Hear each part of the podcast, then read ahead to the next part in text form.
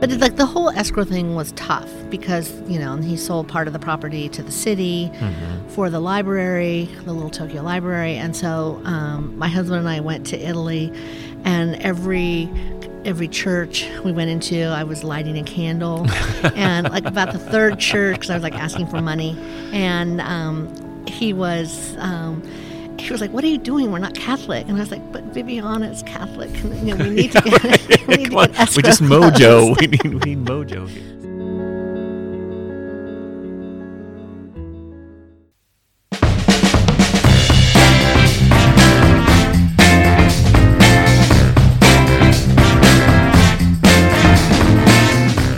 Welcome to Enthusiastically Los Angeles, the podcast where your favorite amateur enthusiast talks to the dreamers, makers, movers, and shakers that have made this city, and especially its downtown, among the best in the world. Oh, and who's your favorite amateur enthusiast? That would be me, Glenn Gritzner.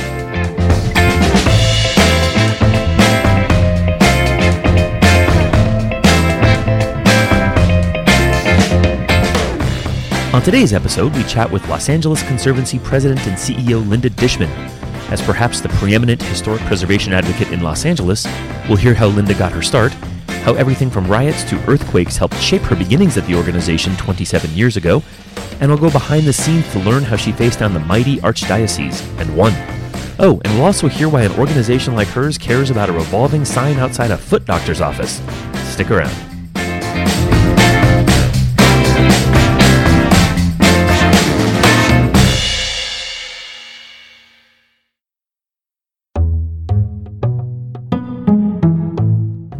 Los Angeles has gone from a city that didn't think it had a history to one that proudly embraces it. And perhaps that's nowhere as obvious as downtown, where beautiful historic buildings are being revitalized and reused as everything from condos to theaters to creative office space. The change in that mindset over the last couple of decades is thanks in no small part to the work of one woman, Linda Dishman. I've known Linda for the better part of 15 years and actually play a small part in this story, which you'll hear more about. But the idea to include her in this podcast actually came during my interview with downtown housing pioneer Tom Gilmore. And the minute he said her name, I knew I wanted to track her down. Luckily, I saw her at an event that very evening, and she readily and graciously agreed to be interviewed. One of the Conservancy's signature victories, which you'll hear a lot about here, was saving St. Vibiana's Cathedral from demolition, taking on the mighty Archdiocese in the process. So, what better place to interview her than inside that beautiful and historic piece of Los Angeles history? The folks who currently manage St. Vibs were kind enough to set us up in the former sanctuary for a couple of hours, and we took a trip down memory lane.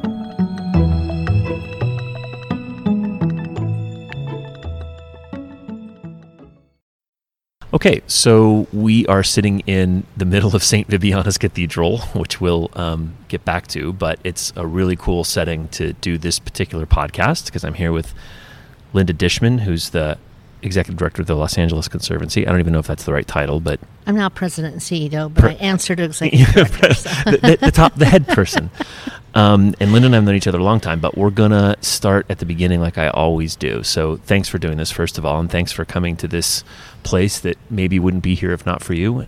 Um, but before we get to all that, where did the story of Linda Dishman begin? I was born in a small town north of Sacramento called Marysville. Mary- My how, Marysville. How far north? That's like north of Sacramento? It's like an hour north. Oh, okay, Its kind of claim to fame is that it was named after Mary Donner, uh, the Donner Party. like the Donner Party. okay, great. we didn't stay long. so- I was basically raised in Sacramento. So. Oh, okay. So you were born there and raised mostly in Sacramento, like through high school. Till yeah, I went off to college and then never really returned to Okay. Sacramento. So, um, okay, so high school up in, uh, through Sacramento, Mm-hmm. and then where'd you go to college? Davis. So I didn't get far, you just went down that. What is that? That whatever I-80. Yeah, the eighty. I was going to say.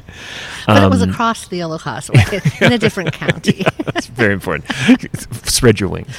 Um, and what did you major in? I majored in history, and um, I loved history. And I had one of those families that drove around on Sunday afternoons in the gold gold country, and you know, but neither of my parents were from California, so this was all new history to them.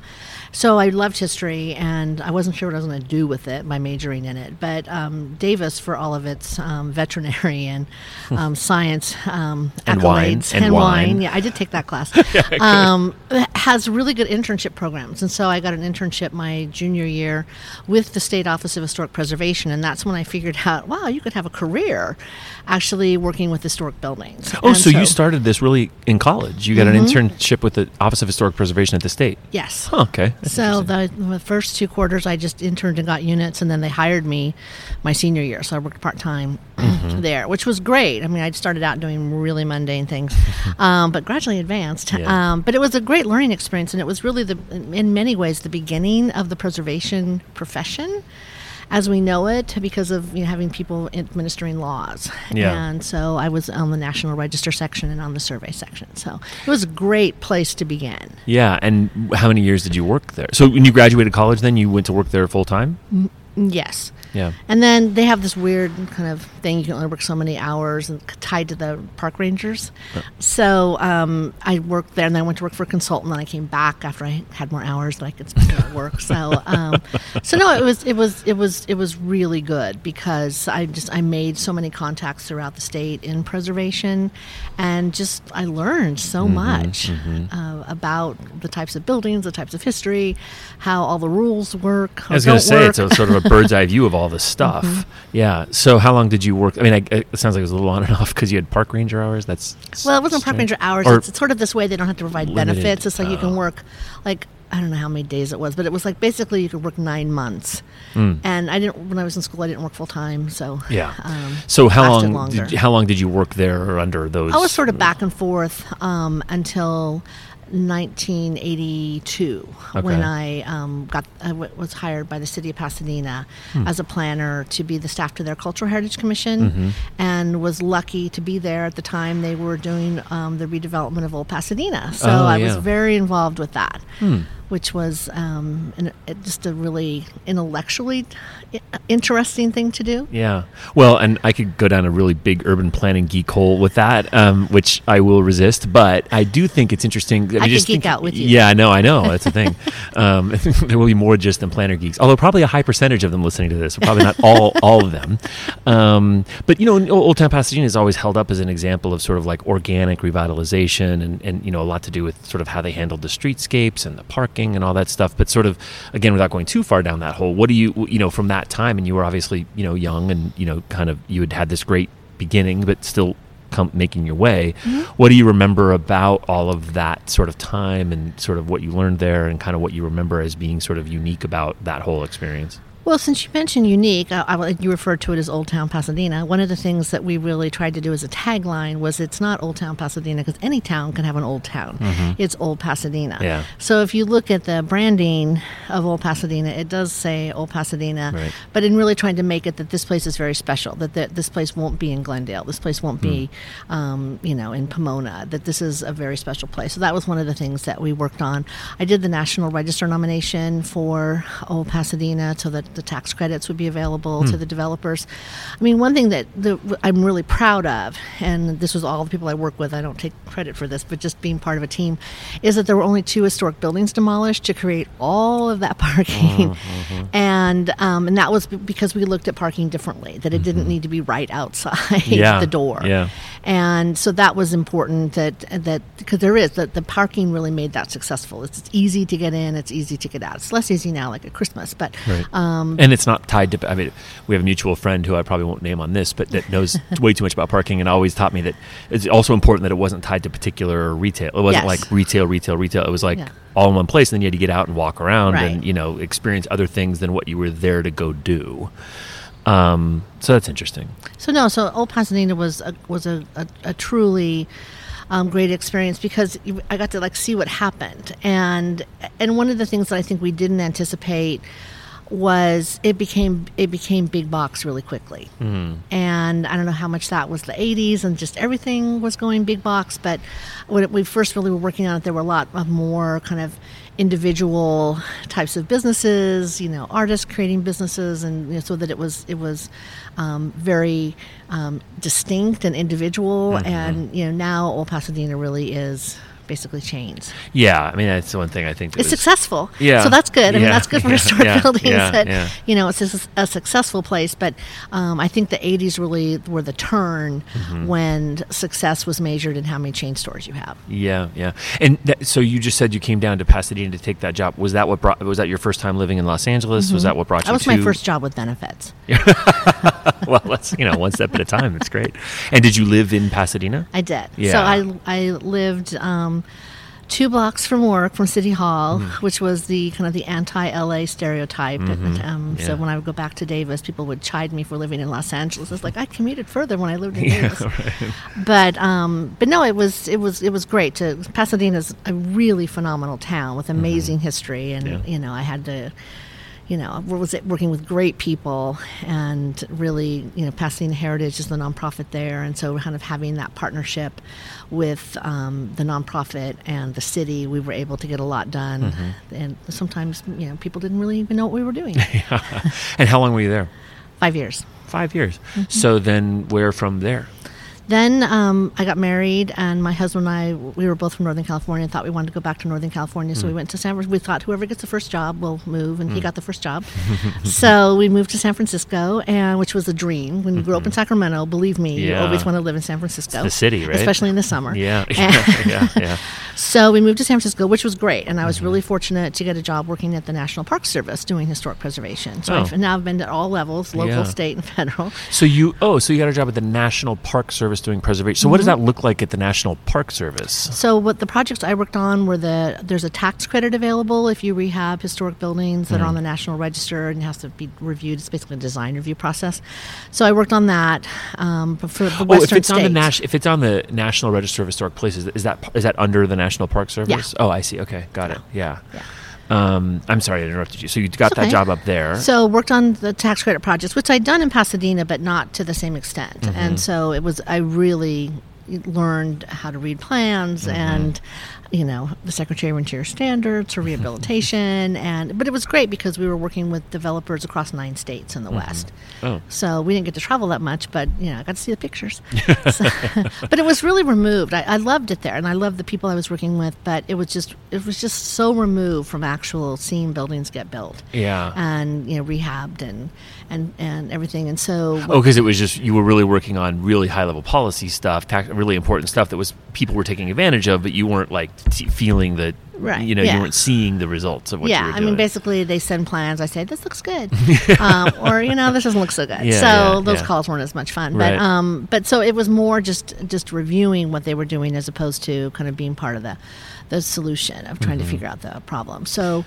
When the job came open at the LA Conservancy in 1992, I applied, never thinking that I would get it, um, Mm-hmm. because I had no fundraising experience. Because when you work for government, you're not supposed to Mm. yeah, raise money. right, right, yeah, right. but that's an important thing at a Yeah. nonprofit. Turns out. So, so how long were you at the? How long were you in San Francisco? Four years. Four years, and so you moved up there because your husband got a job up there, Mm-hmm. and then, but you're sort of at. I mean, it's interesting, but sort of not exactly what you're looking for. And, and also, we really missed LA. Hmm. So it, it's you know, being from Northern California, the stereotype is that you know there's this big disconnect, and I don't think either one of us feel that way. Mm-hmm. And so it was, um, we really missed the energy of LA and Hmm. kind of the permeability. Mm-hmm. And so we were excited about coming back here. Yeah. So, so you heard about the job opening. So the LA Conservancy was founded when? In 1978. Okay, 78. And so this is what like the well you said 1992 is when you got the job. So so it'd been around for a while. And then did you just hear about it cuz you're in these circles and somebody said, "Hey, this job's open." Who had the job before you? Um, a person called Jay Rounds. Okay. He was there for four years, and then before him, the first executive director was Ruthann Lehrer, Okay. So you were the th- you are Third, the yeah. third. um as of today. yeah. Oh. That's fun.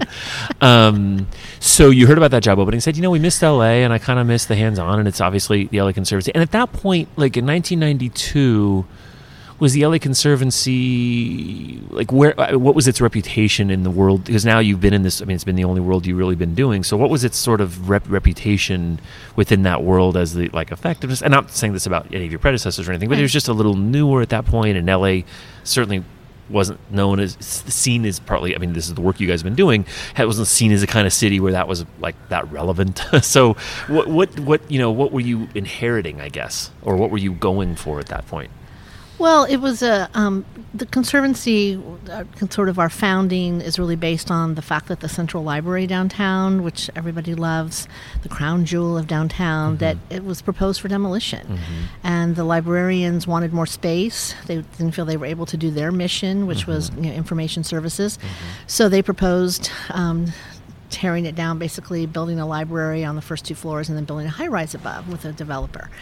And so a group of concerned citizens came together, and like all great movements, and um, founded the LA Conservancy. And we worked very closely with the AIA, the LA chapter of the mm-hmm. AIA, um, because they were absolutely critical to this, and really built a, a coalition. Mayor mm-hmm. Bradley, mm-hmm. you know, was behind saving the building, and ultimately working with uh, Maguire Thomas. That mm. was how the solution was created to do a transfer of development rights yeah, right. from the library to both Library Tower and and the, the gas company building. Mm-hmm.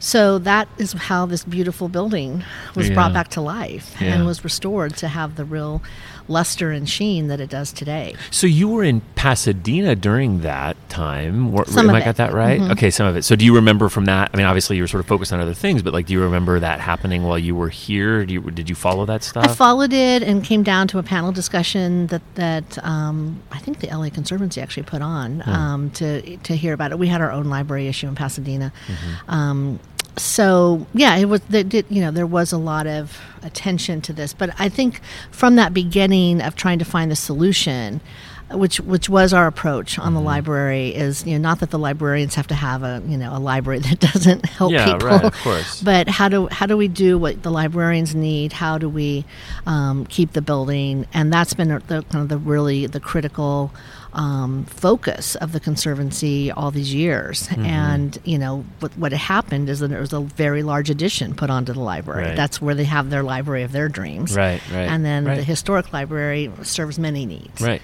And everybody's now read the library book, so we know the story better. Um, okay, so in 1992 the job comes open. So so this conservancy really had gotten pretty well known within the preservation community and, and in LA largely for saving the library. And then what when when that job came open? Okay, so let me go back. So you decided I'm going to apply for this job. You obviously get it. You and your husband moved back down basically for you to take the mm-hmm. job. Yeah, and so. Um, so at that point when you sort of stepped into the role what were the sort of highest priorities at the time what you know what did you when you like walk in on your first day what's you know what are you confronted with well it was funny because my first day i was saying to my husband like well, you know this is the first time i have been the boss so like i'm used to someone telling me what to do my yeah. first day so like the first day i was like hmm wonder what i'm going to be doing and then i didn't have to worry about that but it was busy ever from that first day but um but so I, I had like a month um, to kind of settle in. Mm-hmm. And then I was chairing the State Preservation Conference that year, and it was in Eureka. And so we went back up for the, the conference, and that's where the Ferndale earthquake happened. Mm. So we had this mm. big seven point something mm. earthquake, um, and trying to be responsible for you know 700 people um, in an earthquake is not fun. Mm-hmm. And then came back, and then two weeks later the riots happened so mm. my first like couple months at the conservancy were just you know really like earthquake riot and i was like when are the locusts coming? Yeah, yeah. Um, so and then you know a year and a half later we had the northridge earthquake. So it was it, it's hard to talk about sort of you know what were we trying to do the the, the first year or two? Because it was just it was just, just total reaction. It was yeah. just like okay we have to go here we have to do this and um, and and and really in some ways that was good because it we, we made a lot of relationships and partnerships yeah. in the work that we were doing and I think positioned us for some of the work we wanted to do in more neighborhoods. Mm-hmm. but it also was just you know just total reacting. Yeah. Well and it's interesting because I mean it not, not that anybody would wish an earthquake or riots or anything else on anybody but for you as, as an organization I would imagine that especially when those kinds of things happen it also highlights like the the importance of what you're doing. You know that you have to make this determination of these buildings and what you know, and, the, and the, it, it it becomes the your mission becomes in stark relief. Uh, mm-hmm. You know, pretty quickly, I would imagine, and gave you a platform to talk about the stuff that you guys have been trying to talk about. It is, and it's it's interesting. Has I, I had two earthquakes pretty close together because we were in San Francisco for Loma Prieta, and I was on a team that the Park Service put together to go into the communities that were hard hit on Loma Prieta. And you know, one of the lessons that I you know, learned on that painfully is that you know when it, when a building when somebody is killed because a piece of a building falls on them, mm-hmm. There is just this bad building killed people must die, and you know so must be demolished. Yeah, yeah. And so there was a lot of that in Loma Prieta, and s LA was really lucky in um, in Northridge because the the Division 88 had already gone through. So almost, I mean, like all the um, the, um, the the brick building, the non-reinforced masonry brick buildings had been reinforced to the point that they didn't fall off and hit people. So the only buildings that killed people in Northridge, and I don't mean to make light of this Yeah, of course. at all, No, right. were not historic buildings. Yeah. And that changed the dynamic so much in talking about how do we save these buildings. Not that there weren't there wasn't significant damage to historic buildings, but a piece of it hadn't fallen off Yeah. and clocked somebody. They all of a sudden didn't seem like this dangerous thing that you had to do trade offs to save versus not. You know, like you might save, but they might be unsafe or whatever. And so it, you guys, so so it changed that paradigm for you guys. Yeah, that's interesting. Um, so yeah, so the first couple of years, it's just truly trial by fire in some ways, literally. Um, and then, sort of, as you think about those early years, what are some of the things that really stick out to you in terms of either like something you're really proud of, or something that was really unexpected, or you know, when you because now you've been, I mean, if I'm doing my math, I mean, you're on 20, 27. 27 yeah. Um, so when you think about those first, you know, four or five years where you hadn't raised money before, you hadn't been the boss before, you've been in this field, but as a more of a public sector government person, and now you're running this nonprofit, like, what was the learning curve like? I mean, how did when you think back now, what do you what is what sticks out to you? I think the learning curve was really tough. And, but I think in a good way. Mm-hmm. You know, that which does not kill you makes you stronger. I relied on that quote a lot um, during this time. I, I mean, I had been lucky that I had been on a board. I'd been on the California Preservation Foundation board, so I did have experience from the board member side. And I think that that helped me in really working with the board in a meaningful way and engaging the board uh, it, from the very beginning. And I think that that is really important because we have tremendous people that serve on our boards, both at you know from you know the very beginning to to now. Who's was your first Who was your first board chair? Uh, Margaret Bach, who was our founder. So she Okay. founded, she was the founding president. She came back before I was hired because the organization was in a little bit of chaos. Hmm. So she was my first board chair. So your first board chair was the founder of the organization. That's interesting. Was that helpful, hard, both? Yeah. yeah, No, she's, I mean, she's just a wonderful person. Yeah. Just very um, solid. Yeah, yeah. So, So- just and a fighter. stable, yeah, stable, stabilizing force. Um, so, so the learning curve was steep, and so then, w- do you, when you think back again, sort of going on this trajectory, like, is there a part where you're like, okay, this is where I really felt like I kind of made my bones or got this figured out, or is it just sort of one step at a time, and you never really think you got it until you got it? I wasn't there yet. Mm-hmm. So, I mean, I still may not be there. I mean, it's, you know, When do any of us ever think know. we've got it like, figured oh, out? Yeah. it. I think I'll just watch TV now. Um, and that, but uh, but I have to say that I think that's a really good thing because the fact that I've been in this job for 27 years, I wouldn't be here if I was bored. Right. And so the fact that you know every day there's some new challenge, you know, whether it's raising money or whether it's this building that's you know mm-hmm, threatened, mm-hmm. or you know we're trying to you know do more youth programming now. So who are mm-hmm. the right partners we want to work with? So I, I mean, I like the the challenge of figuring out what that solution is. Yeah. And so for me, that's that's the Well, real and- and- fun and- part. And I don't want to fast forward too much, but this the your guys is. I mean, it's interesting because if, if in the time that you guys have been doing this, that the conversation about historic preservation in LA has just changed so dramatically, especially you doing 27 years. So I would imagine, I mean, you talked about the paradigm shift from the earthquake and other things, but I would imagine in the early days, there probably, I mean, early, but you know, early days of your tenure, there probably had to be continue to be almost like making the case for why this was like an important thing. I mean, Yes, I- I, think we still make it sometimes, Yeah, but sure. um, we're certainly facing that now. You know that housing is more important than anything. yeah, right. So it, it, I think we have made really good progress in establishing why preservation matters Mm-hmm. and how preservation makes a better place to live. Mm-hmm. So that part I think we've made some really good progress on, and and obviously we have more work to do. Mm-hmm. Um, but that that kind of changing the dynamic. I mean, you know, I had a presentation that I would do kind of in my early years, and I still have used the slide in PowerPoint. But you know, sort of saying, you know, does LA have history? And you know, kind of yes or no, and people, oh, I think so. Ish, yeah. And you know, do it, does LA have historic buildings? And so I think you know, in in my early years, I don't think people necessarily got that we did have this history. I mean, people were starting to really appreciate certain historic neighborhoods, Victorian craftsmen, but you know, there was not a lot of appreciation for modern. And I think mm-hmm. that the Conservancy has done a lot to really change people's perceptions of modern architecture mm-hmm. and its role in Los Angeles. I mean, we have some of the best modern architecture Right. anywhere because so much of our growth centered post war. And so a lot of our work in terms of education is mm-hmm. really reaching out so that people understand that. And um, this into 2020, the Conservancy will be launching a whole educational initiative on the 70s turn 50. Hmm. So 50 is the historic demarcation of mm-hmm. what's historic, although things can be designated that aren't 50 years old. But anyway, I was really saying, you know, these buildings do have meaning, hmm. even if you don't like them. Because people have not gotten to hugging the 70s yet. Yeah. No, I was going to ask you actually about that, and I mean, I'm, I guess I'm sort of jumping around a little bit here, but um, I was going to ask you about that because I think that you know, I think now again, largely as a result of the work you guys are doing, you know, there's certain old buildings that now just we would never. It's like it just wouldn't. Be, the civic leadership would would not. They just it's just not even on the table that you would you would tear. I mean, we're sitting in St. Vibs, you know, City Hall. I mean, all these buildings that are just clearly 100% historic. Nobody argues. They get it. But so as you've sort of watched this evolution of this conversation, and to the point about the fact that like sometimes things are significant that aren't as pretty, sometimes things are significant that are not hundred years old. I mean, have you sort of felt that sort of um, trajectory of having to continue to make the case in different ways, and you know, and in different things that aren't so obvious over time?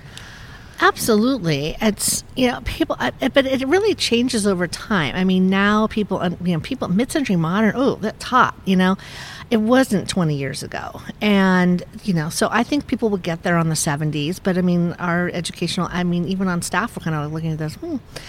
Um, um, you know, wait till we get to the 80s. So. Um, it's just you know it just takes it ta- that's why there's this kind of 50 year time period is so that you have a sense to really look at it the thing is that they become more threatened before they turn 50 so you you know as preservationists we need to be looking at what are the best buildings or what are the story what are the buildings that tell the best stories to save as opposed to okay we're going to save what's left here's the mm-hmm. last gas station Or just ignoring everything for 50 years and then deciding whether it's Yeah. historic, trying to do a pro- forecasting almost or something. but yeah but it's lines. just it's just okay there's what's left or there's what we really think is important Yeah. so So as okay, so you took this job. So what what when you look back now, what do you think your first big biggest or high profile like win, if you will, that got, you know, a lot of public attention that you were really in the front doing the press, you know, all this stuff. Because I know there's like the day-to-day stuff that a lot of people may see in their neighborhoods or may know because they have a certain interest, but then there's the ones that you know, are are big and citywide. So what, what was the first thing you worked on that sort of took on that? Well, I mean, there there were. I mean, the, the earthquake was definitely part of that, and we were very much out there. And hmm. we got a grant program put mm-hmm. together with the National Trust for mm-hmm. Historic Preservation, so that was big. Um, probably the biggest fight, and that I think would I would still characterize that um, within the conservancy's history was you know where we are here, Saint Vibiana, and um, it relates to the earthquake. Um, it did have some minimal damage, um, which was exa- exaggerated um, because it was ve- it, it's very easy to tear down a historic building if it has earthquake damage. It's much easier, anyways. Oh, interesting. And but don't tell Meaning, me, but don't tell anyone. Yeah, that. just disre- disregard. Um, no, but so it, actually, it's interesting though. So under, you mean under the like law, like even if it's been designated or something, like if it has Not certain, if it's under the law, but it's Okay. just like there's and and th- there's just like there's an effort to you know resolve the issue. Yeah. So Well, yeah. So we're sitting here. So let's do this as a little bit of a case study. So let's let's tell the story behind this. So the earthquake happened, and there was some damage to this building, But and it, the services were still being held here. It was Okay. not yellow tagged. It was not red tagged. okay. President Clinton was here for Easter services after the earthquake. So Mm-hmm. Hmm. like here where we're sitting. yeah, Uh huh. was here for services. So probably sitting where you are. and um, so clearly, this was not a was not dangerous. significantly Yeah. damaged. So, I mean, and I don't want to get into all the you know back and forth of the controversies, and but I think now that it's saved and we all understand that, and we talk a little bit about it. So, the archdiocese, in your view, was maybe using that as an excuse to try to do something different that they wanted to do, because it's obviously not very big, and I'm sure mm-hmm. that they, I mean, obviously they built a much larger cathedral, but in the early days, what is is it your view that they were sort of using the earthquake as a as a hook on which to to take the building down? Yeah, I think that was one of the hooks. They were going to. Then the other one was they were going to build this big masterpiece, architectural masterpiece that, with all with everybody would come to. And I mean, this had been kind of a dying parish, um, a very slow attendance. And what what I had just always have loved about this building is it was built in 1876, which is very early for Los Angeles. I mean, people think we, you know, like we don't have that many old buildings. Well, 1876 is pretty old. And it was built um, by not just Catholics, but like all these different people from the community came together to raise money because the, the railroad was coming to Los Angeles that year. The Transcontinental Railroad hmm. would, would come to Los Angeles that year. So they thought we need to be a city. We, we have, to, ah, we have to like look like a city. Mm-hmm. And one of the ways you look like a city is you have a, a big church and um, a cathedral. Yeah, yeah, so yeah. th- they built it, and so the, but the whole idea that it wasn't just Catholics that you know raised the money to do this, and when they built it, it would had held a thousand people. Mm-hmm. There was only ten thousand people in the city of Los Angeles at that point. So to think about a building could hold ten percent of the population, Yeah. I mean that's pretty amazing, Right, right. Um, just to think about the aspirations Right. of Los Angeles at that point. You know, Yeah, come on, yeah. come on, we can fit a few more in. so, um, Yeah, and I mean, looking even sitting here now, thinking back to, you know, other old, you know, Pico House or other old buildings that are really old. Nothing this size. I mean, yeah, this for those people then in 1876, this must have seemed, you know, palatial. I mean, it's big now, but I mean, then it must have just seemed, yeah. So there are 10,000 people here, and they had the audacity to build a building that holds a thousand. That's yeah. that kind of puts a perspective on it that's Mm-hmm. a little bit different. Yeah, yeah. So okay, so that's the history of it, and so then they wanted to they but they but their plan was to tear it down. Yes. Yeah, and did they pull permits for that? Had they started that process? They um, did go to the Cultural Heritage Commission. It was designated locally. They had a permit from Building and Safety that they had to abate um, something. And so they didn't get the permit, but they went ahead they, to start demolition. The thing that's interesting is that the Archdiocese sent out a press release um, before they did this. So, but the timing was um, most of us were in San Jose for the State Preservation Conference when they issued the press release. So I got a call from the LA Times um, from one of the reporters saying, "Do you know about this?" And we also started getting phone calls to our office from different people in City Hall um, that wanted us to know. But this was very much driven by the mayor, Mayor Riordan at the time, and who was very close to the cardinal. Mm-hmm. And so there was this effort. It was going to be they were going to demolish the tower, Mm-hmm. just the tower. Mm. Um, but then once the tower's down, then you can say, well, it's not really all together anymore. Yeah, yeah. So, excuse me. Um, so anyway, so I flew back. I got the first plane I could get back, and and was here like at seven in the morning. They'd already they had two cranes, and, and they took the little lantern off the top of the cupola, and there were people in here jackhammering the the seats out and different pieces of marble, and it was definitely an activity scene. And um, so we were able to get a temporary restraining order to stop the demolition, which got us until Monday to go into court. So yeah, I mean, I, not to get too granular, but that's fascinating. So you, okay, so you're at a conference, you get this call from a reporter saying, and so the, the, the archdiocese puts out a press release saying, "Hey, you know, we're we, we're, we're tearing or not tearing down, but we're." I mean, they probably said they're modernizing, whatever it is they said. But the point is, it was clear that they were doing this project here. You get a call, you're like, "Oh my god, I got to go back." You fly down here, you come here, and you go to court. Like you. you uh, go to court and say, "Hey, we this is like irreparable harm." These and what was the? I mean, if they got all their permits and stuff, what was the basis under which you I don't think they court? actually had the permit. The, the question was whether they had fulfilled their CEQA requirements, their California Environmental Hmm. Quality Act. Mm-hmm. And so to get a temporary restraining order, it only really stops you either at night or on the weekend. Right. So that you can get into court. So it, it didn't mean we were going to stop the demolition. It just meant that we had the opportunity to get into court. no, I understand that, but you did the that- tower but you but you did that that day. I mean, because you f- Saturday. you f- so you flew back. Saturday morning. Yeah, Saturday morning, and that day your people are going into court asking for a TRO. No, we didn't. You don't go into court on Saturday because court's not open. say, so yeah. you get it over the phone. Oh. So, Oh, okay. um, so it was a judge who, you Just know, You found answered the phone. crazy.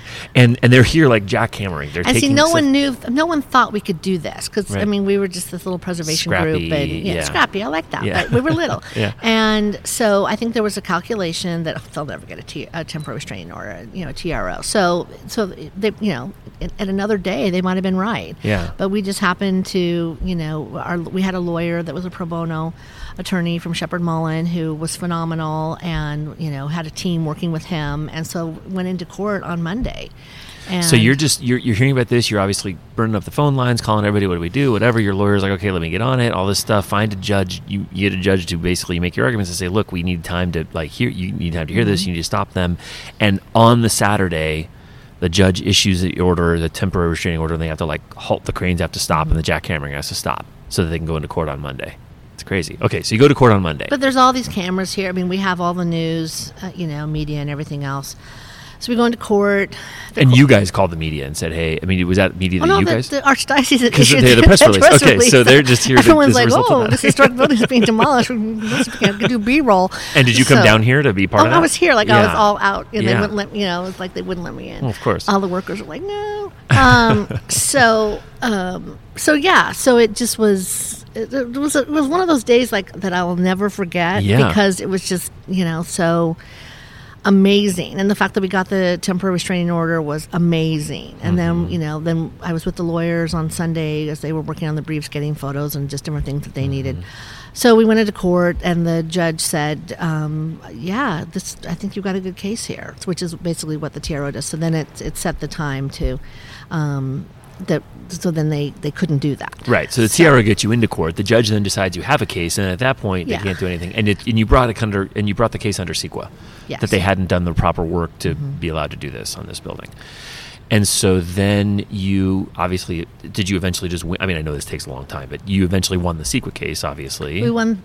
uh, We ultimately f- had to file again. Mm-hmm. So we, f- we won the first one, which had to do with not doing CEQA review of the permit.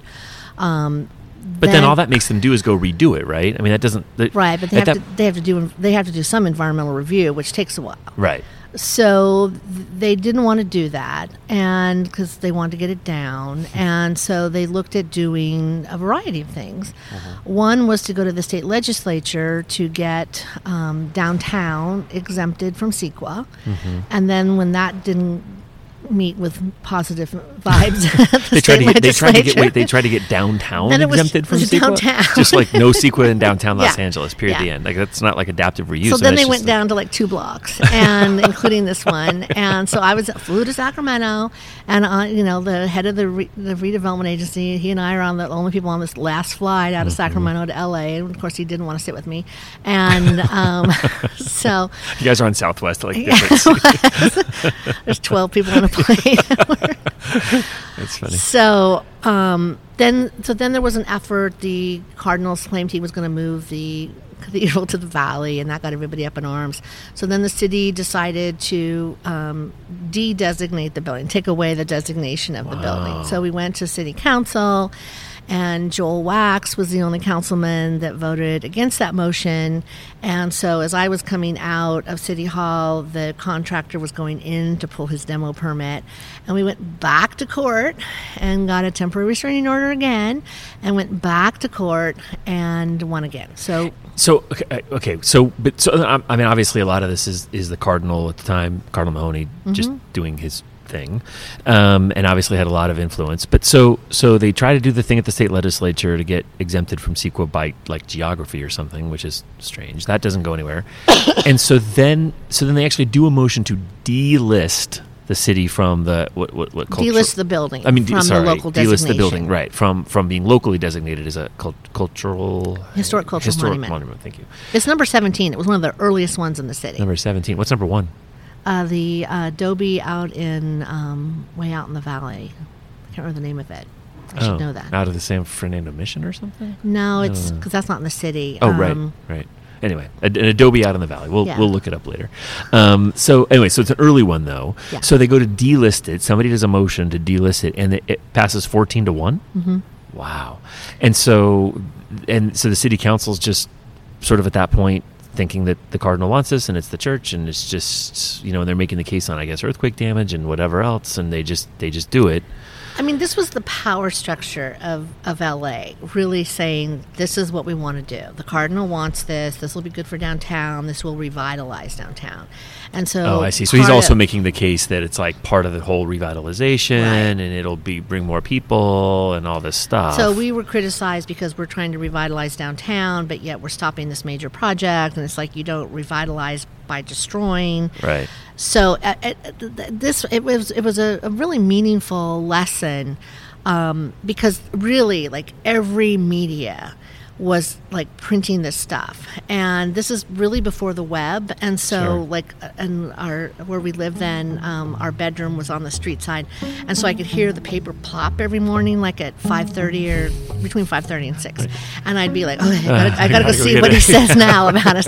And so you could see the, pr- the progression that it started that that we were on the front page of the of the front section or the front page of what was in the metro section the entire month of June except for one day. So it's just like he just kept it in the Yeah, in the media. Like he thought he would win this by doing this. But what was interesting is it was all like, you know, cardinal, cardinal, cardinal, and he always had a, a cardinal colored hard hat in all of the photos because it was so dangerous. And um, and then we started as we as our points got more understandable because CEQA, most Yeah, right. journalists don't know what yeah, that means, sure. and so it's like, okay, he filed a lawsuit. What does that mean? So, but we, we, we were following like where like we're, when when we actually are the conservancy was before the jump. We knew we were starting to get a little traction. Mm-hmm. Yeah, yeah. You know that we weren't kind of at the end of the story, Yeah. but it because it was all of what the cardinal was saying versus like why you know this was this was wrong. When we come back, we'll hear how St. Vibs was finally saved, how the proverbial three martini lunch may have helped convince Tom Gilmore to buy it, and we'll talk about a building that ultimately did not get saved, including my role in that particular story. Stay tuned.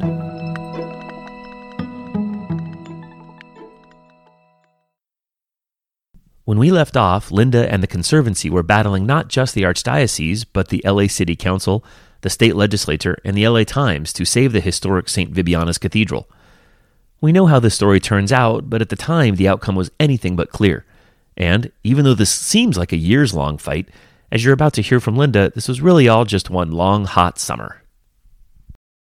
So, so I I don't know if you know these dates in your head. So, do you remember the date of the Saturday flyback first TRO? When was that? June first, June 1st, what year? nineteen ninety six. 1996. So then you follow your whole court date. Then so then when was the city council? I mean, roughly That was August. August of the same year. hmm Oh yeah, this was all like one really long hot summer. Okay, so you do your CEQA case, you win your CEQA case. They try to go to Sacramento. This is all happening in the summer of 1996. That doesn't work. So then August they do the city council motion. 14 to 1 with Joe Wachs against the contractor's like okay well now it's not a historic cultural monument anymore so I can just do what I want it's now just any other any old building so then you rush back in what same day same day Same day. get another TRO and you you've already filed and won the CEQA case but now This thi- was a different CEQA case. Okay, so I was going to say, did you file again under different CEQA? Because they probably had they done additional CEQA stuff. No, they hadn't really done anything. So, and our uh, the second lawsuit was about the fact you can't de-designate a building and say there's no environmental impact because then you can pull a demo permit. Yeah, so yeah. we won that one. Um, Oh, so the second case was more just like you can't, they can't do what they just did, Right. basically. So, so then it was left with, so the, the, what really, I mean, like the part that changed the dynamic was that everybody was so afraid the cardinal was going to move the cathedral to the valley because in LA, like, oh Right. my God, you know, How could it be in the valley Did he have a site?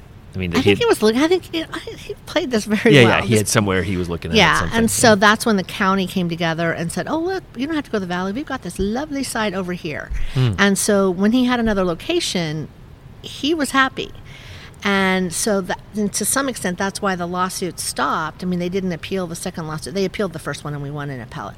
But um, but that would that changed that dynamic. So then we had to figure out how to save the building uh, because he really didn't care about it anymore. Oh. and so Oh. I see. So the county identified the land where the current cathedral is as just them being part of all of this hubbub. And so once the cardinal had somewhere that he could build his cathedral and do what he wanted to do, then he wasn't hell bent on destroying this anymore. he didn't obviously, but he didn't clearly did not care about it. So at that point, you're now not facing the imminent threat, but now you've kind of are like, well, but we want to save this very important building for the city, and the people who own it don't care about it. So yeah, then what do you do? So that and that was you know so there's sort of you know like two you know two components here. Like you have to save something initially, and then you have to figure out what to do long term. And so what we did is we. Um, we brought together a bunch of architects to do a charrette to look at nine different options um, for the for the cathedral, not to be a cathedral because that was one of the rules um, from the archdiocese, but um, but to look at what other uses could be. So, and they were they were really out of the box. I mean, one was to build a hotel because there, there was a property next door, or to build a hotel and this be the lobby of a modern hotel, or to you know have it be the new INS building and have this be the lobby. It could be sanctuary space. Yeah, So, right, yeah, um, so so anyway, so there were there was the whole thing about a Japanese trade center because this is you know close to Little Tokyo. Mm-hmm. So they looked at we looked at a lot of different things. Had an exhibit, and um, you know we were so surprised that only one reporter came when we had the opening the exhibit.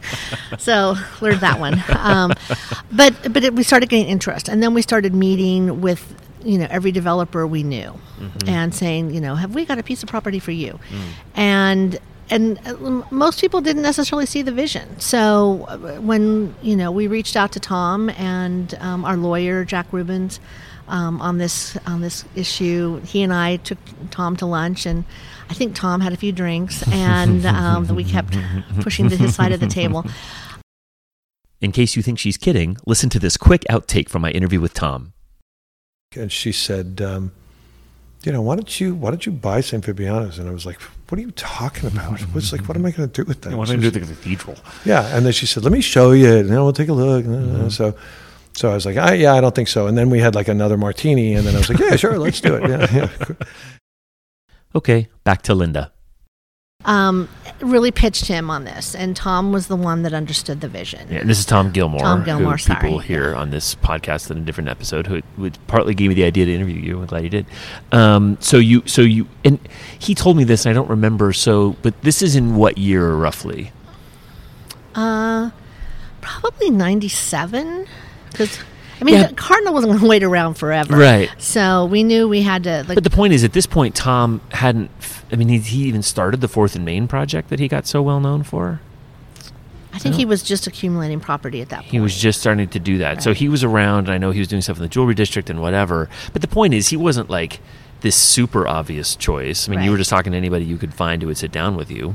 Yeah. And I mean, I'm, I'm sure. No, I mean, I, totally. You know, I mean, you know, it's like, why not? you know, we Yeah. finally found someone. Yeah. So it wasn't.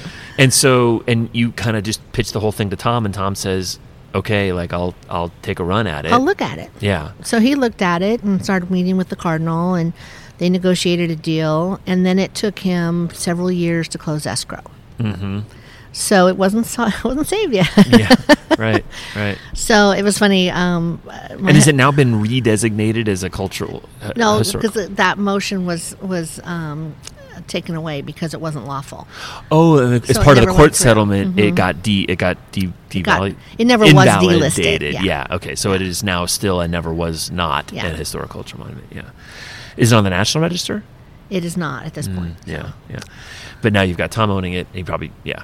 So so it took him twelve years to close escrow, and then and and and now he owns. And I mean now he owns. But it. like the whole escrow thing was tough because you know he sold part of the property to the city Mm-hmm. for the library, the little Tokyo library, and so um, my husband and I went to Italy, and every every church we went into, I was lighting a candle, and like about the third church because I was like asking for money, and um, he was. Um, he was like, "What are you doing? We're not Catholic." And I was like, "But Vibiana is Catholic. And, you know, we need to get, we need to get we just mojo. we need we need mojo here. So I just lit my candles so all through. Italy, and it still took a while after that for escrow to close. And that that was just the complexity of the of the of the deal. Well, it was. Tom just raising enough money. Mm, yeah, mean- yeah, So yeah, yeah. downtown was a very different place then. No, I mean that's the whole thing, right? Like, and it wasn't exactly obvious what this was going to be, you know. And now, obviously, it's an awesome event space, and you got the restaurant here and whatever. But even that, I was talking about that, and I remember, you know, I try to keep a list of like restaurants I'm interested in or whatever, and I think my in Redbird's been open for three, year, two or three years, and I think like the first time I made a note of it was like seven years ago or something. You know. Yeah, it took a Um, while. Yeah. And it's funny. Um, my husband and I came like in that that quiet opening Yeah. um, before it gets public, and um, and we just got an email because we used to go to their other restaurants, and so it wasn't like It wasn't like a conservancy Yeah. thing. That's funny. And so we came, and this was like the week between Christmas and New Year's, and so which was I would like to be here was just an amazing thing. Like the first time, like we had the first party here at the Conservancy did. Oh. and I mean Tom felt that was appropriate, as did we. Mm-hmm. Yeah. And so- Yeah. and it was a great party because like people just really wanted to have fun because this had been such, Such- yeah. a it's tough. I mean, Yeah. our board, you know, they were being called by people Yeah. trying to lobby them. I mean, it was just And what year was that party?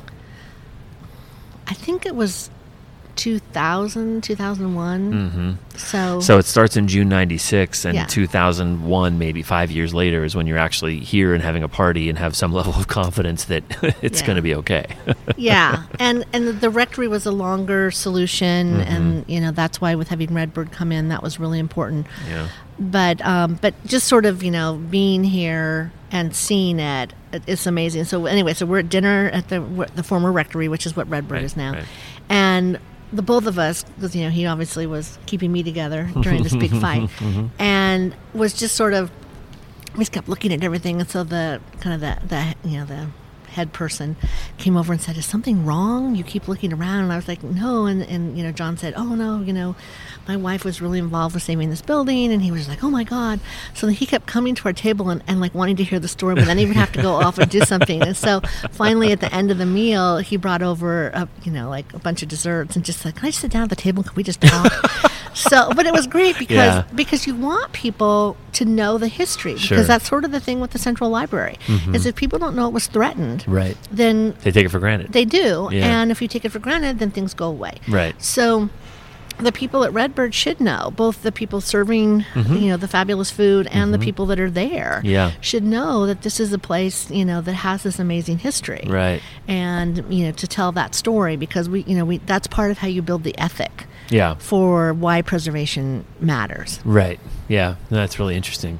And during that time, I mean, obviously, I mean, this, especially in those early days, this had to be a, like a huge chunk of what you were doing. I mean, this had to be the major thing you were working on during that whole, not the whole five years, because court, courts are what they are. But well the courts didn't take it we were done with the court at the end of summer oh, that was all done by the end of that. That was it. Yeah. So then, when did he get? Yeah. So when did the county offer the land? in that summer Oh, okay. So that was just all like this three or four months of cr- Mm-hmm. like just total craziness. That but just kind of going through the newspaper articles it's amazing. And like and so i was also stopping at the catholic church to pick up their news their weekly newspaper because that they told a different story.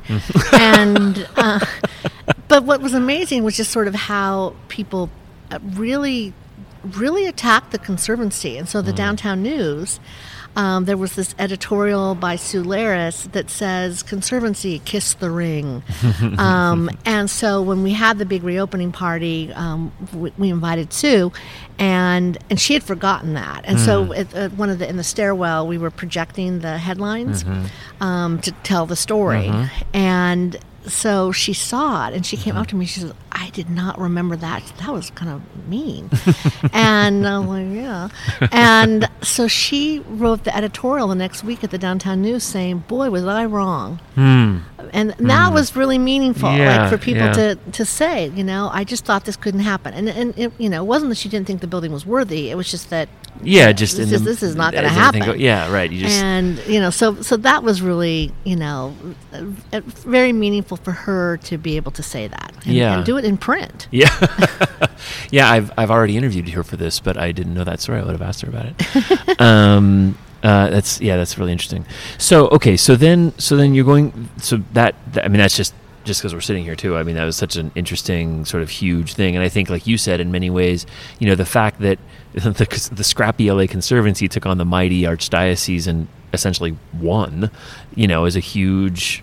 I mean, it's a huge thing, and now you know it's such an accepted part, and you know now with everything that's gone on around downtown, and this is all part of it. So that's that's really interesting.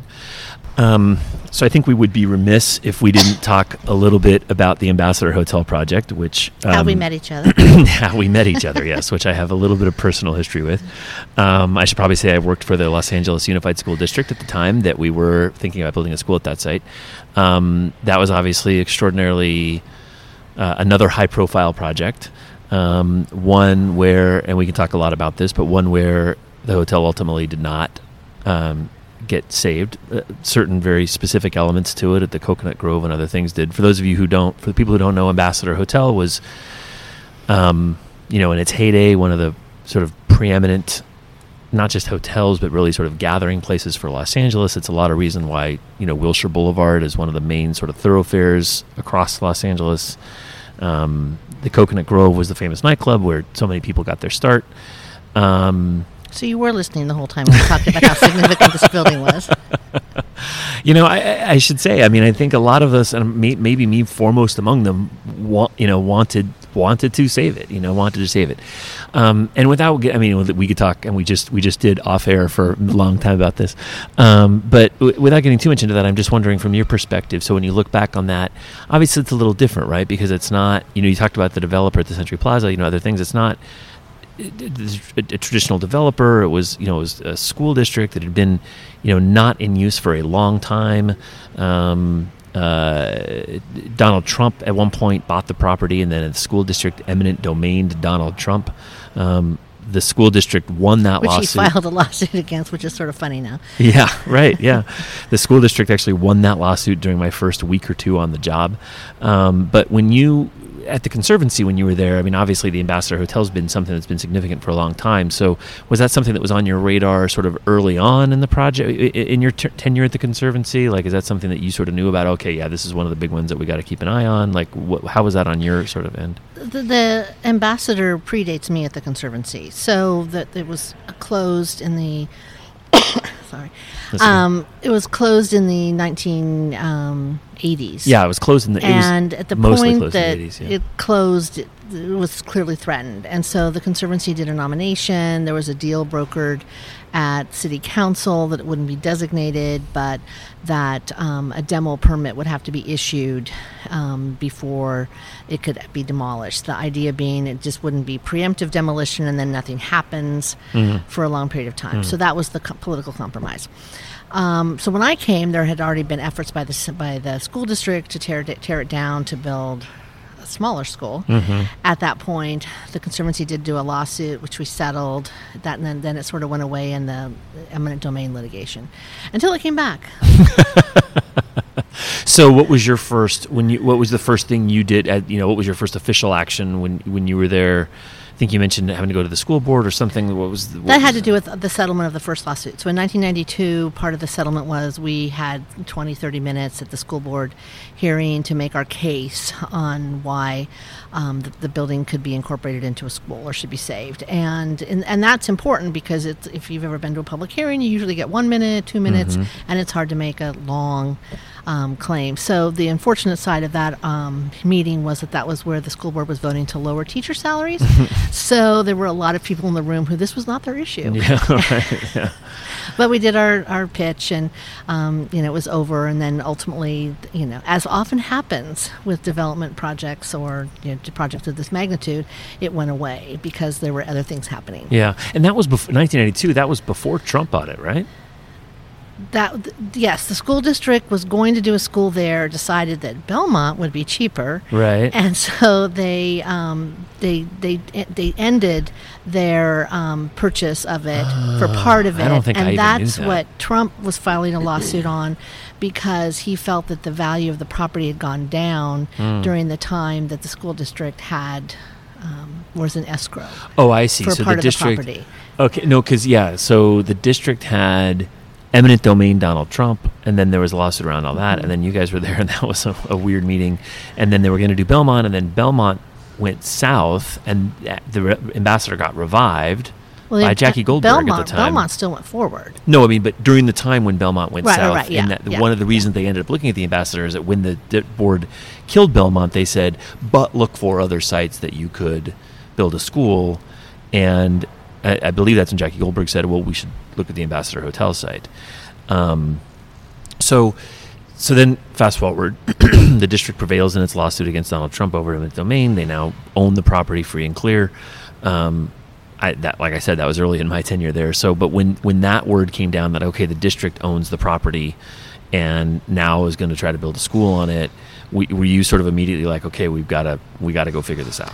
Absolutely. And So, as, as we talked about, the Conservancy is very focused at a win win. Mm-hmm. So, how do we look at building a school here and still keeping the building? So, the, you know, the option is to build the school around it. It's a big was a big lot, right? Or converting the building into a school. So mm-hmm. those were the two approaches we looked at. Yeah, and so you guys came forward and said, okay, well, here's a way we could build it a school. You could build around a school, and then there was the whole CEQA process that you know looked at a bunch of different alternatives.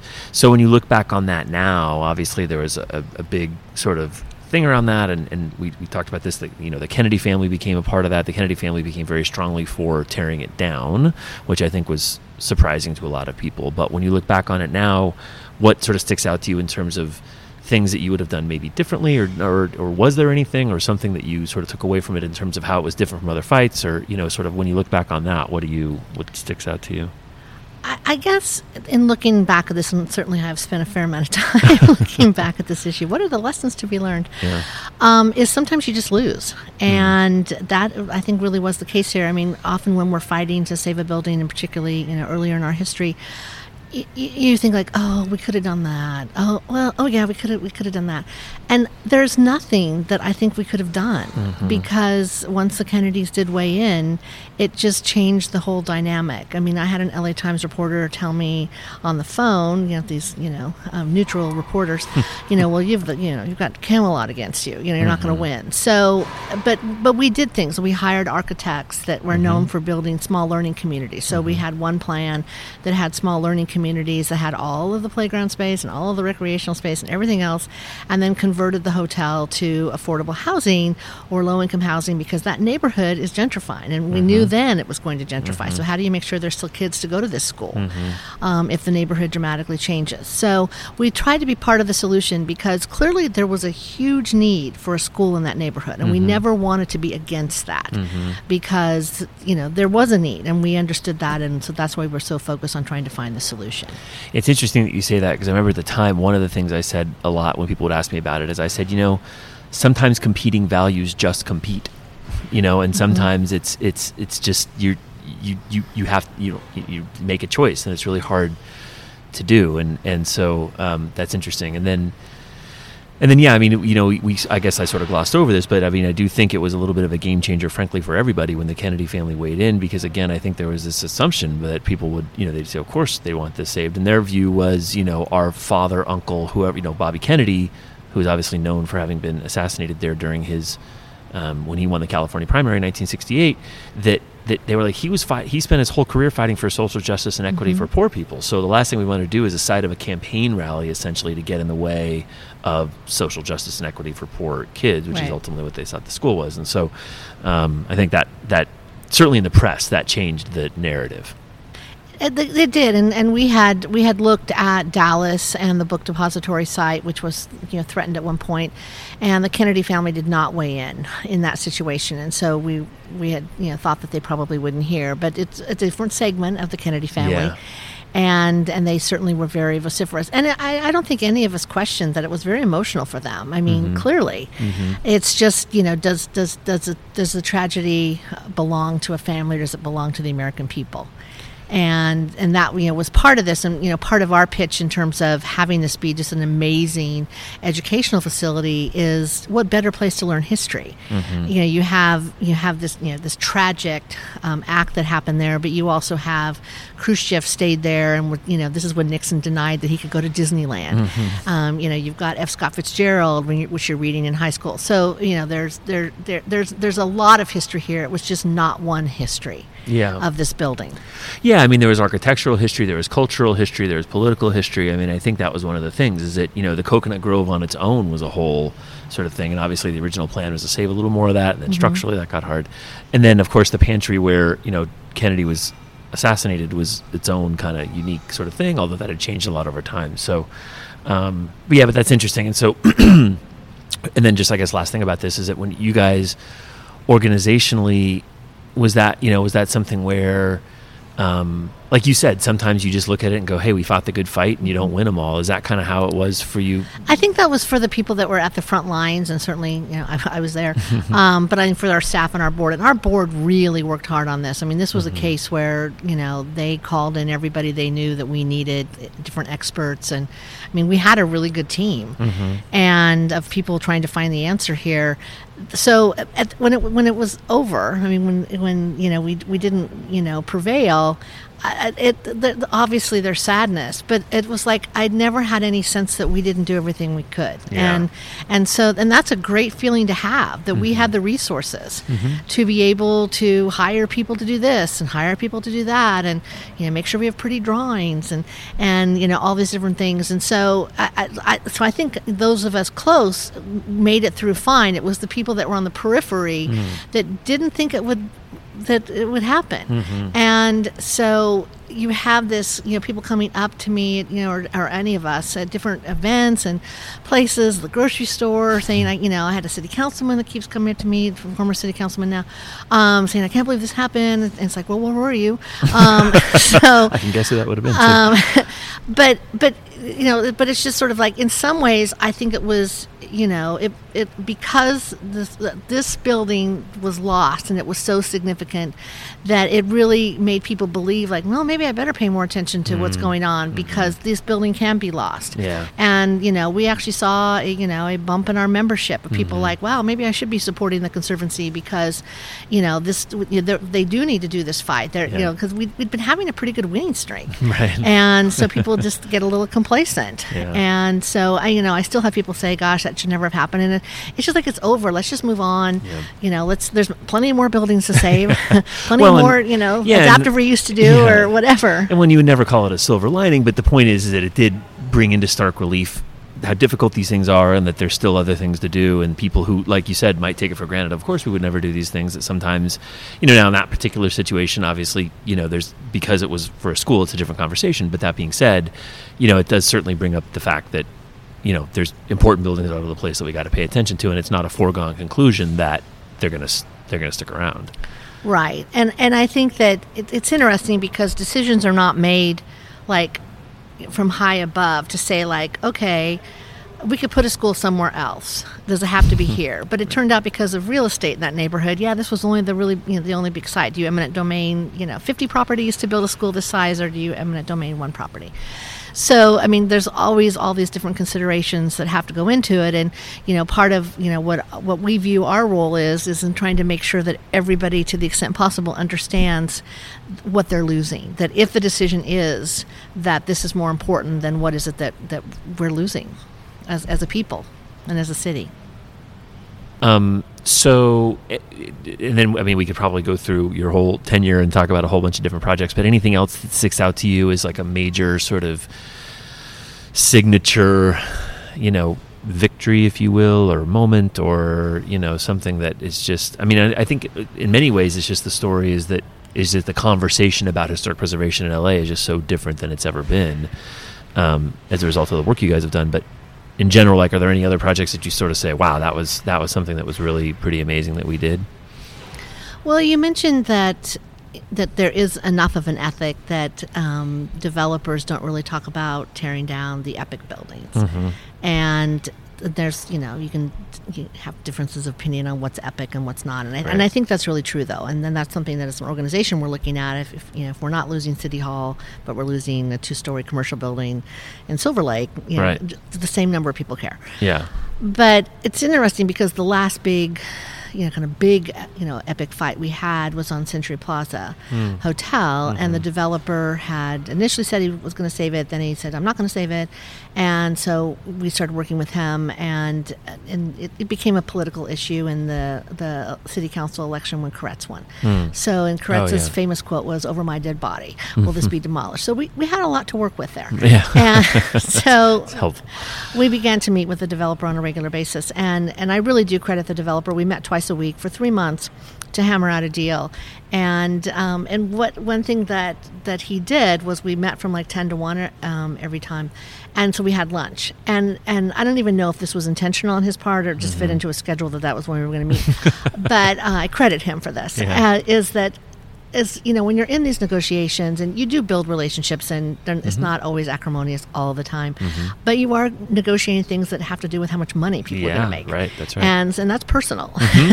so, yeah, yeah quite so, definitively you know you're going through these different processes but what happened as as we did this month after month was that people began to know each other mm-hmm. and we knew like oh how did your daughter do at a volleyball game oh. so you start to develop a relationship that's much beyond like how we're negotiating and so we got to a point where the, the hotel was saved. Two tall towers are going up, which so he has every square foot of his mm. um, entitled development, mm-hmm. um, and he's really proud of that project now, and has now gone on to buy other historic hotels, um, the Mark Hopkins in, and the um, Fairmont in San mm. Francisco. So mm. that to me is real success when you not not only um, sorry when you not only you know are able to save the building you're working on, but that the person that is the opposition actually says, you know what, these buildings are interesting interesting. Yeah. And this is what I want to spend some time doing here. Yeah, I mean, it's the classic win win, right? Like, you have to nurse them into that, but the point is it's their money. And so it's like a different sort of thing. So you talked a little bit about this as we kind of wrap up. Is that so? You, I was going to look ahead a little bit. So you were saying next year you're launching the 70s is the new 50, which is interesting. So, what, I mean, but so that's really important. But beyond that, sort of what do you see as sort of the next however many years of your tenure here? Um, what, you know, what are the next big challenges just in a sort of macro way, either in terms of education or understanding or things like that? I mean, I was assuming it's a little bit in that vein of having people understand that it's not just only how old it is or how pretty it is or that kind of thing. But you know, how does that sort of seem to you as you sort of look forward? Well, I, th- I think that as an organization, we are very interested in changing how preservation is perceived. And there I think is general awareness and acknowledgement that you know the epic buildings, the iconic buildings, you know, again I guess we should save them. And one of the things we're lucky in Los Angeles is that a lot of our big great buildings, particularly post-war, have big parking lots associated with them, and so there is room for new development. So mm, that's what's happening at the Palladium. That's what's happening, um, you know, with several other projects in Hollywood. You're saving you know the historic building, but then you're still able to get the density in, and yeah. so and that's important because mm-hmm. LA needs more density density, and right. you know, we've particularly, you know, particularly right now with housing. Right. so, so you know, in trying to do that, but but in thinking about sort of how do we frame preservation, so we're really reaching out into communities, particularly East LA, um, to talk about what's important to to the people that live there, mm-hmm. and and not everybody understands the history of you know who, who came to Boyle Heights and Lincoln Heights, that early development, but like so for the people that are living there now, what are the buildings that resonate with you? And so really trying to to to get a sense of, of what are the meaningful points for people in community. And we're also working with kids on this. So we have a program with HOLA.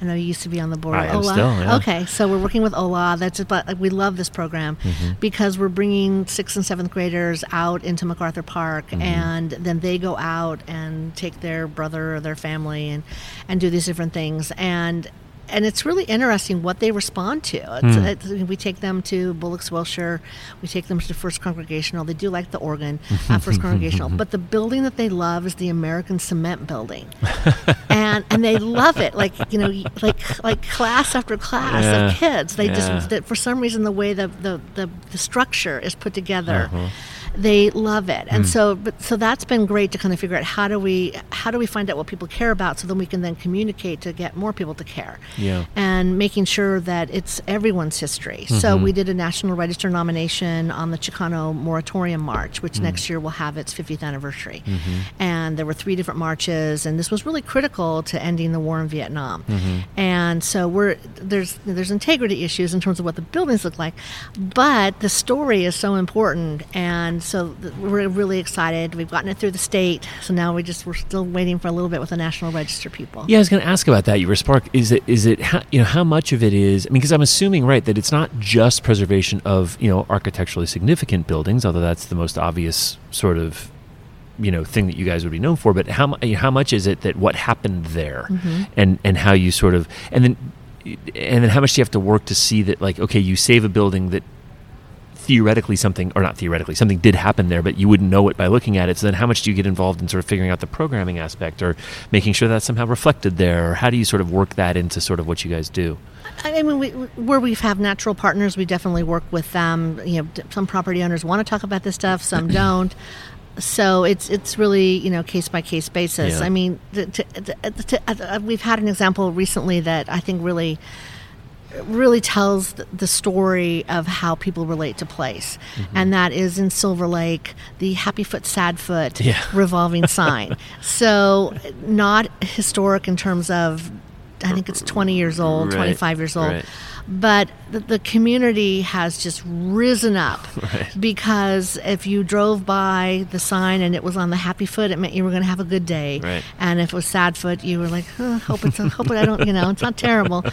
So, but the reaction of people about that sign Yeah. has has really generated people to think about, you know, like, and, and it's an illegal sign now, so it can't be relocated to its new location because it revolves. Right. But if it doesn't revolve, then it won't have that same oh, Right, character defining right, feature right. of it, whether happy foot or sad Right. foot. I will say, I lived in Silver Lake a long time, and I had no idea about any of that until I started reading the stories. But okay, it was interesting. You have to go down Sunset. Yeah, so, no, but but it's but but that that to me was just a great testament Mm-hmm. that people in LA care about their neighborhood. They build Right. association with places, whether it's driving by and you get a happy foot, or whether it's a place that you have a good memory or whatever. But but people care.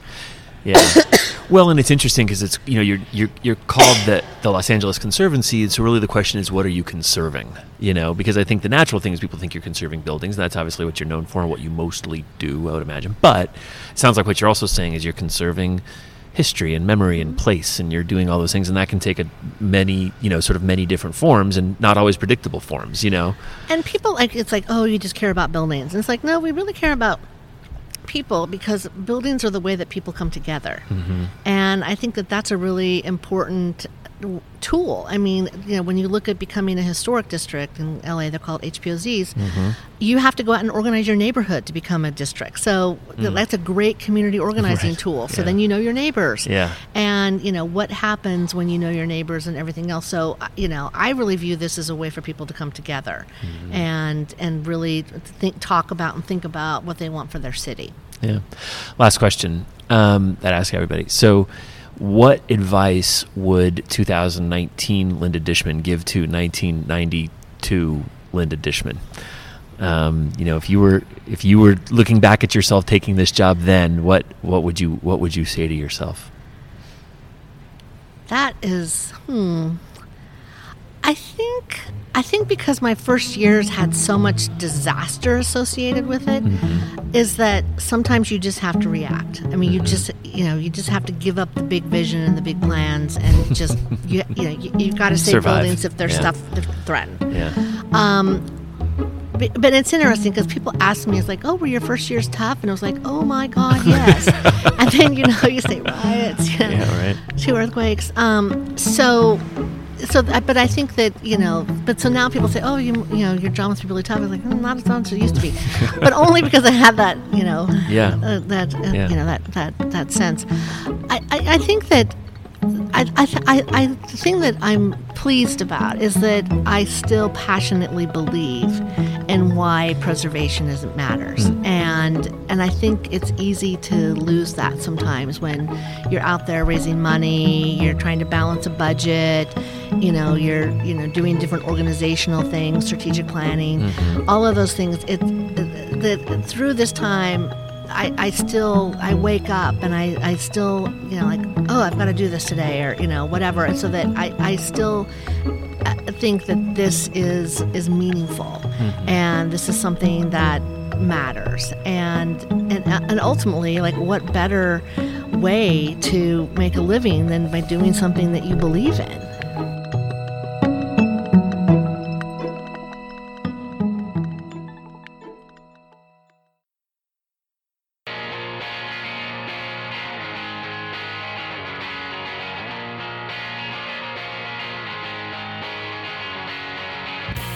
That's our show this week. Please subscribe to this podcast, and if you like it, please do write a review.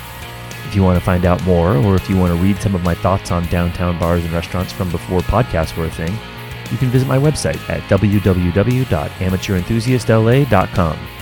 You've been listening to Enthusiastically LA, which was conceived, hosted, written, and produced by yours truly, Glenn Gritzner, otherwise known as the Amateur Enthusiast. Thanks for listening.